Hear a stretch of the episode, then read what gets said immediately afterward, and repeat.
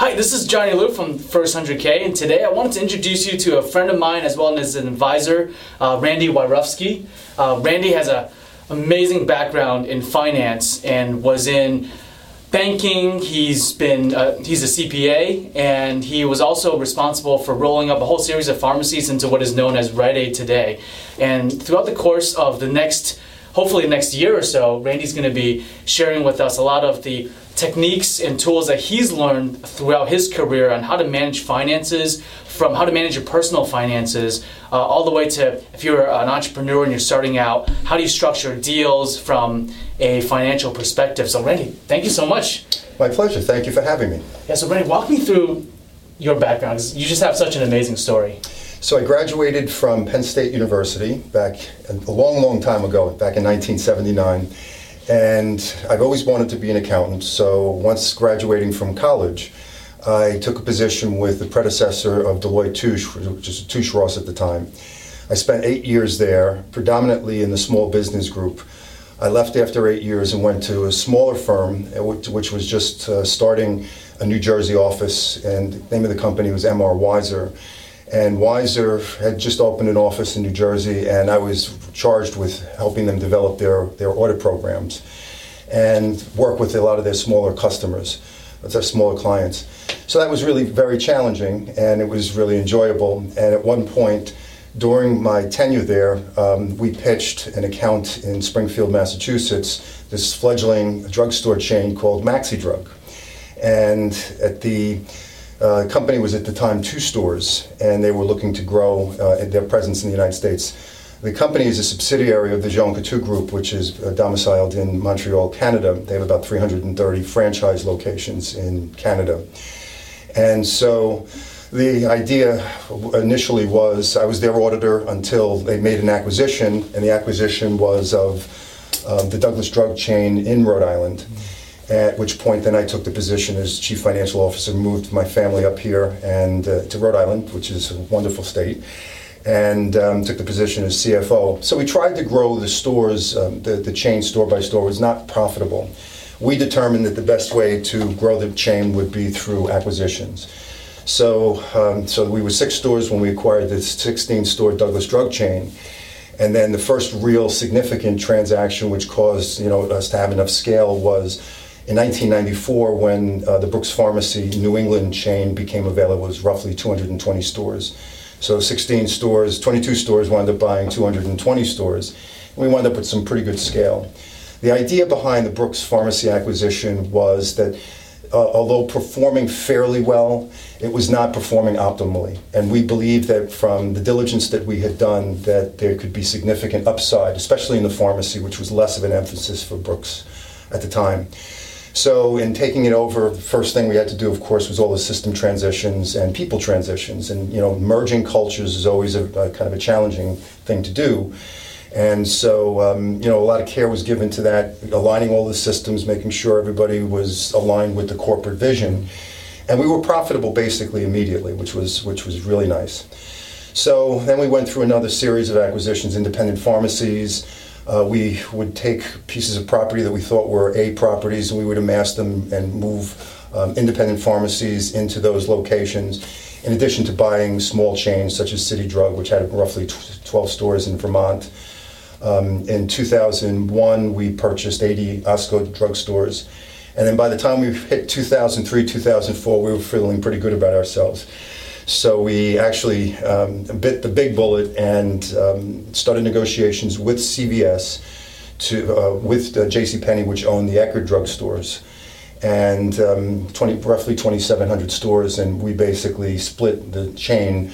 Uh, with CVS, and we took 1,500 stores, everything basically um, north of Florida. We took those stores. And the integration was, as you can imagine, quite challenging, but it was a really good learning experience. The, the whole process of raising capital, um, you know, structuring the debt to acquire that asset was a, a, a, quite an experience, and so you learn a lot of different things about how the markets work and what works and what doesn't work, and what to do again and what not to do again. Um, so we were going through the integration, and just around the time where we hit around 2006 um, there was some concern about the way that the economy was overheated And so um, the decision was made that it was probably a good idea to try to sell the chain, which we did. We sold the entire USA operations to Rite Aid. The deal closed in 2007, immediately before the crash. So the timing really could not have been better uh, for the sale of the, the stores to Rite Aid. We sold mm-hmm. basically at top dollars. And I just saw in the Wall Street Journal today that you know Walgreens was in in, uh, in talks to buy the entire Rite Aid chain. This has been going on for over a year and now they've scaled back. They're just going to buy some stores uh, rather than the entire chain. I think there were some antitrust concerns uh, about consolidation in the in the pharmacy market. So one of the things that we wanted to do afterwards, uh, we had a real uh, focus on real estate. The CEO and I. And we formed a venture capital group for the purposes. Initially, we were thinking we would buy the real estate from the Rite Aid stores as part of the transaction, but the multiples that we got in the sale to Rite Aid were such that we couldn't take that, it didn't make sense mm-hmm. economically to take that real estate.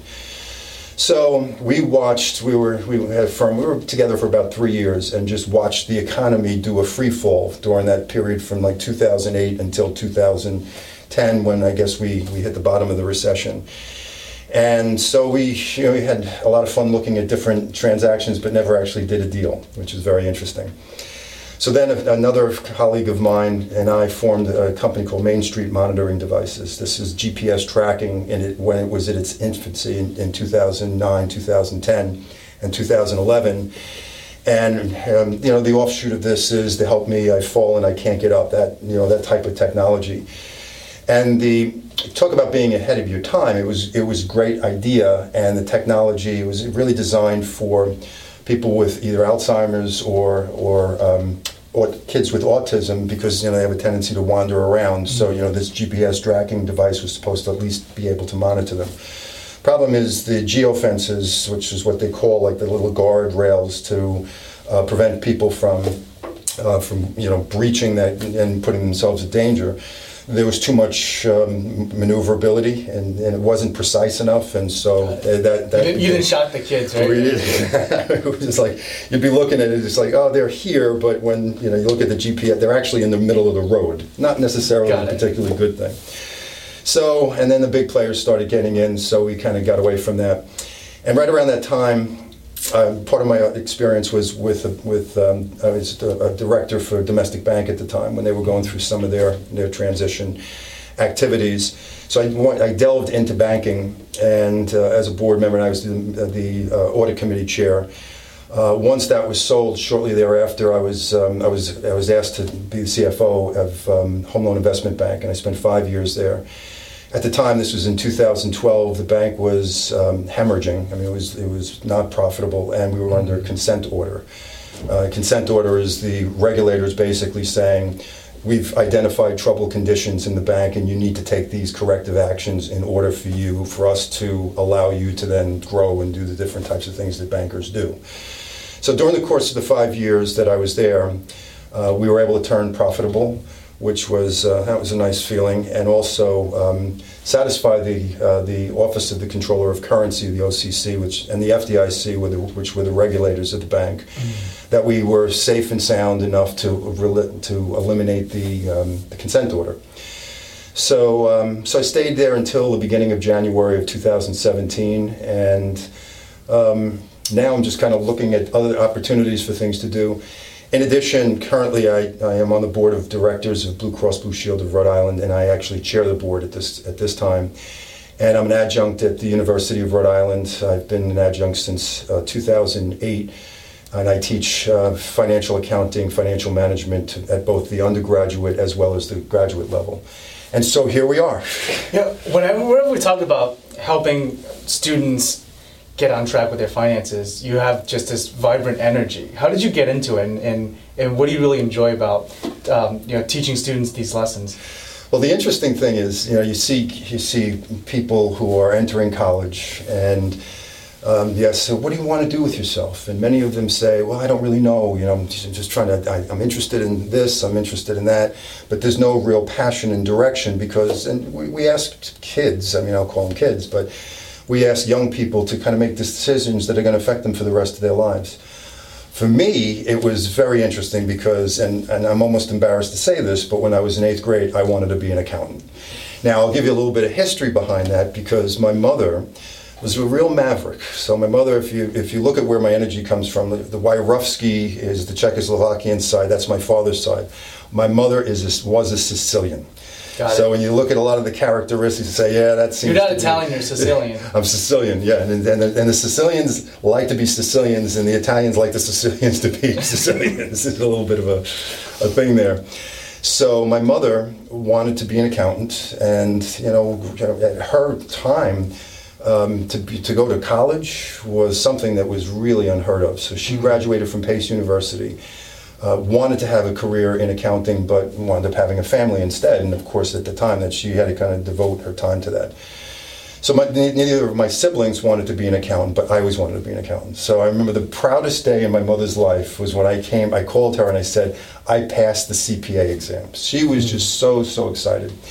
So a, a couple of things that I like about accounting and finance in particular is um, there's applicability for accounting and finance in both your personal life as well as your professional life. So, uh, a lot of the, uh, the, the things that I teach in my financial accounting class can be applied to your personal life as well as your, your professional life. In terms of if you want a, a career in accounting, you can utilize those techniques in order to you know, work as an accountant in a business. But you could also use the same techniques for your own personal finances. And it's the same thing with financial management. Uh, one of the more important things that I think uh, is, is in accounting is just understanding how money is spent. Really, expenditures. How where's the money going, and are there opportunities in the event that you need to cut back on your expenditures? Are, is there some discretionary expenditures that you make that you could cut back in the, in the event that you need to? And that's where, I mean, I almost look at the revenue and the expenditure side almost separately. So, you know, how you earn your first $100,000, of course, is an important component, the revenue component. But how are you spending your money? What are your goals? What are your objectives? What are you trying to achieve? Um, are you trying to amass a certain amount of wealth in order to, you know, make investments? Are you trying to um, earn enough to be able to pay off school loans or, or whatever types of debt indebtedness that you might incur. What are those types of things? You really have to have an, a, a real strong understanding of how you're, you expend money. A lot of people don't like to do it, and in most cases, the reason why is they don't like the answer. So most people, when you ask them how much they make, they will cite their gross salary. Well, that's nice. You're not taking home that amount of money, and if you get into that mindset where you're taking home that amount of money, right away you're going to be in trouble. And the other thing is with expenditures, if you ask people how much they spend, they have a tendency to really um, come up really short with how much they actually spend. So going through the discipline of, of just tracking expenditures, how much am I spending? What am I spending things on? That's really important because nowadays, you know, credit card companies are throwing money at students because they've got all this debt. They're going to rack up more debt, and they're paying such a high percentage on it, so that they don't sort of they're stuck forever. So that's actually really good. So these are the topics that we're going to be talking about, um, or actually Randy's going to be talking to you about in the coming weeks. So please subscribe to our channel, and that way you keep on getting updates, and that way you get some of this financial energy from a CPA that actually keeps you awake, alive, and, and keeps you going. The first topic we're going to be discussing today is in the realm of how to build credit.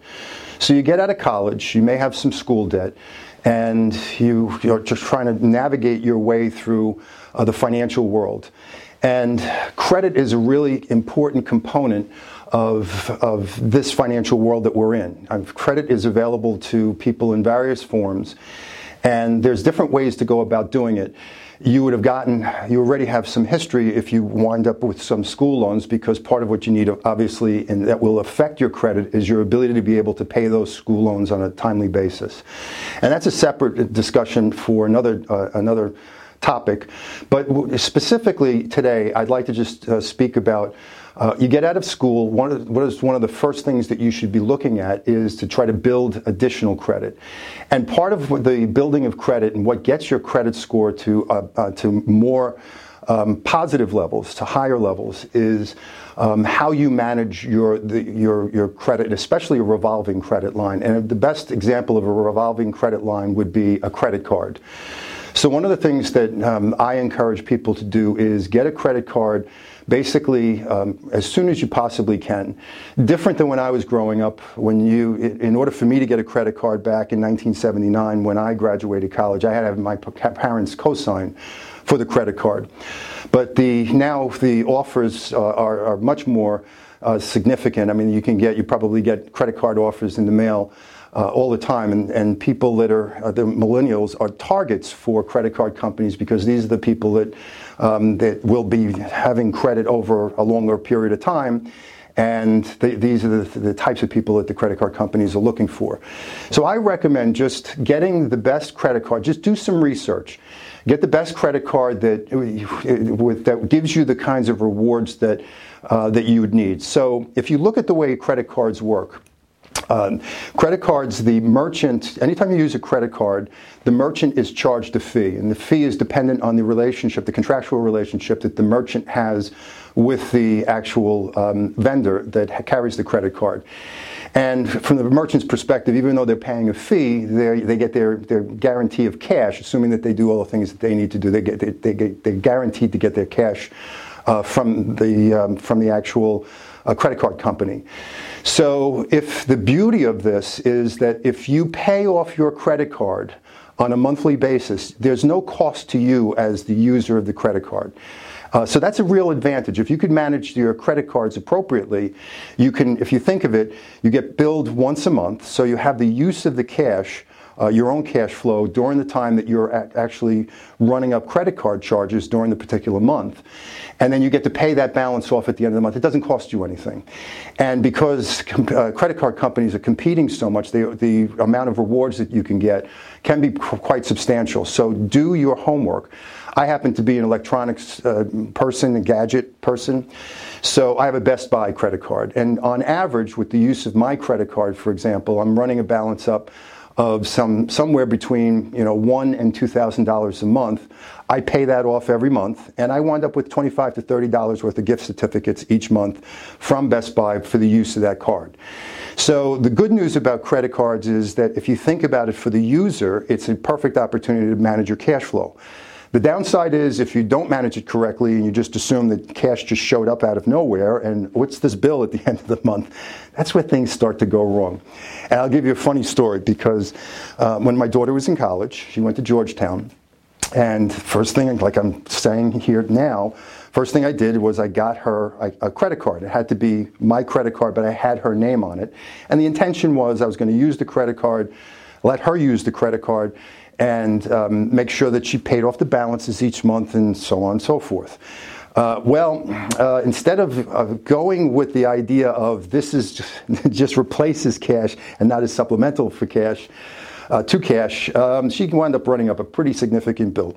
Such that at one point in time, I made a special trip down to Georgetown and I held my hand out and I said, I need the card. She said, What do you mean? I said, I need the card. This is out of control.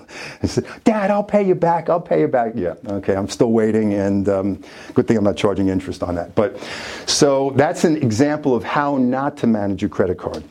So, what I'd recommend to do initially is get the credit card that you feel would be the most optimal for your particular situation with understanding rewards.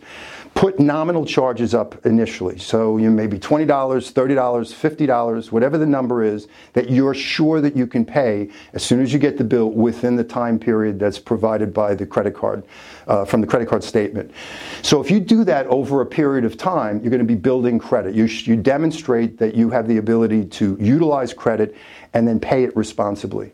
There's a number of factors that go into a credit score. We won't cover this right now, but there's a number of factors that go into your credit score. And one is, you know, your ability to be able to manage debt. If you have school loans, it's critical that you pay those school loans on time. That also helps you build credit, is that you're demonstrating that you have the fiscal responsibility, the financial responsibility to actually pay your debts when they're due. So that's one of the most critical components to this. There are credit card uh, services uh, uh credit services that um, are pretty significant. And um, and the one that, uh, if you look at creditkarma.com, for example, it's a free service. There's two of the three um, um, cre- the rating companies that post on this, you can go and get your credit score for free. I recommend you go to one of these sites. I happen to like Credit Karma, and they actually have some offers for different credit card um, that they believe would be most suit, suiting your needs based on your credit profile.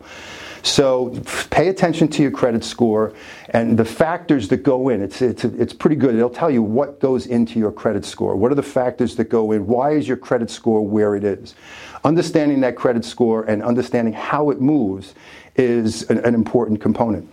And in some cases, the movements in the credit score are not necessarily things that you do badly, but things that just happen with your credit as a result of you just living your life. So, I'll give you an example.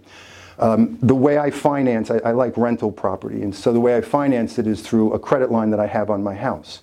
Anytime I draw down on that credit line, um, regardless of what it is, it shows in, in, in, um, additional indebtedness and it impacts my credit score up to like 30 to 40 points. But as I pay it back down, my credit score then goes back to where its, its normal levels are. So I have a very, very high credit score, as you can imagine. And what having a good credit score enables you to do is be able to, in the future, as you move along, and you start to finance things like a house purchase, so a mortgage, or a car payment. Your credit score absolutely affects the rate of re- the, the rate that you will be paying. The higher your credit score, the lower the amount of credits, uh, the interest rate that you will be paying. So managing your credit is a really important thing. So that's it on this topic, and I look forward to, to meeting with you in the future on future topics. You want, you want me to? St- no, tell the story. Let's tell the story. so, so, so yeah. So now I'm looking at you because it's better this way. So the um, so, so again, uh, I generally teach at night, and I'm a morning person, so I usually struggle to be able to stay awake. So I don't drink coffee as, a general rule. Not that I have anything against coffee; it's just I don't need it. I'm energetic enough, and coffee kind of puts me over the edge. And people like people like backing up, saying, uh, "Too much, too much. Calm it down." So, you know, I wanted to have a cup of coffee one night when I was teaching class, and I didn't have any coffee left, and I was like, "What, what am I going to do?" So uh, and times when I haven't had coffee, I kind of, you know, I run out of steam. So I was like, I got to do something, caffeine. So my daughter had, had, for her wedding, we had Red Bull. And so um, I had some leftover Red Bulls. And I said, yeah, I never tried a Red Bull before in my life. Never tried it before. And so on the way to the class from driving from Coventry, I'm drinking this Red Bull and I'm just seeing my body just start to go into this like, oh my God, oh my God, gives you wings. I'm teaching and it's like, it's like an out of body experience because I'm just like, and then I'm like thinking about what I'm saying. It's like, where is this coming from? And I'm looking at the students and the students are like, they're giving me this look like, oh my God, what is wrong with them? so in the middle of the class, I said, okay, this may seem strange. I had a Red Bull. And they're like, oh, that explains, that explains he had a Red Bull. So needless to say, I wound up going to the end of the class, which nobody students, the students always like to be let out early, right? And they always look for that. But I went to the end of the class and then I was like, and um, well, let's see. It was four o'clock in the morning, and I still couldn't sleep. so I didn't sleep the whole night. anyway, no more, no Red Bulls for Randy. In our next segment, we'll have him hold a Red Bull. I think we might have. Talk about we talk about wings, man.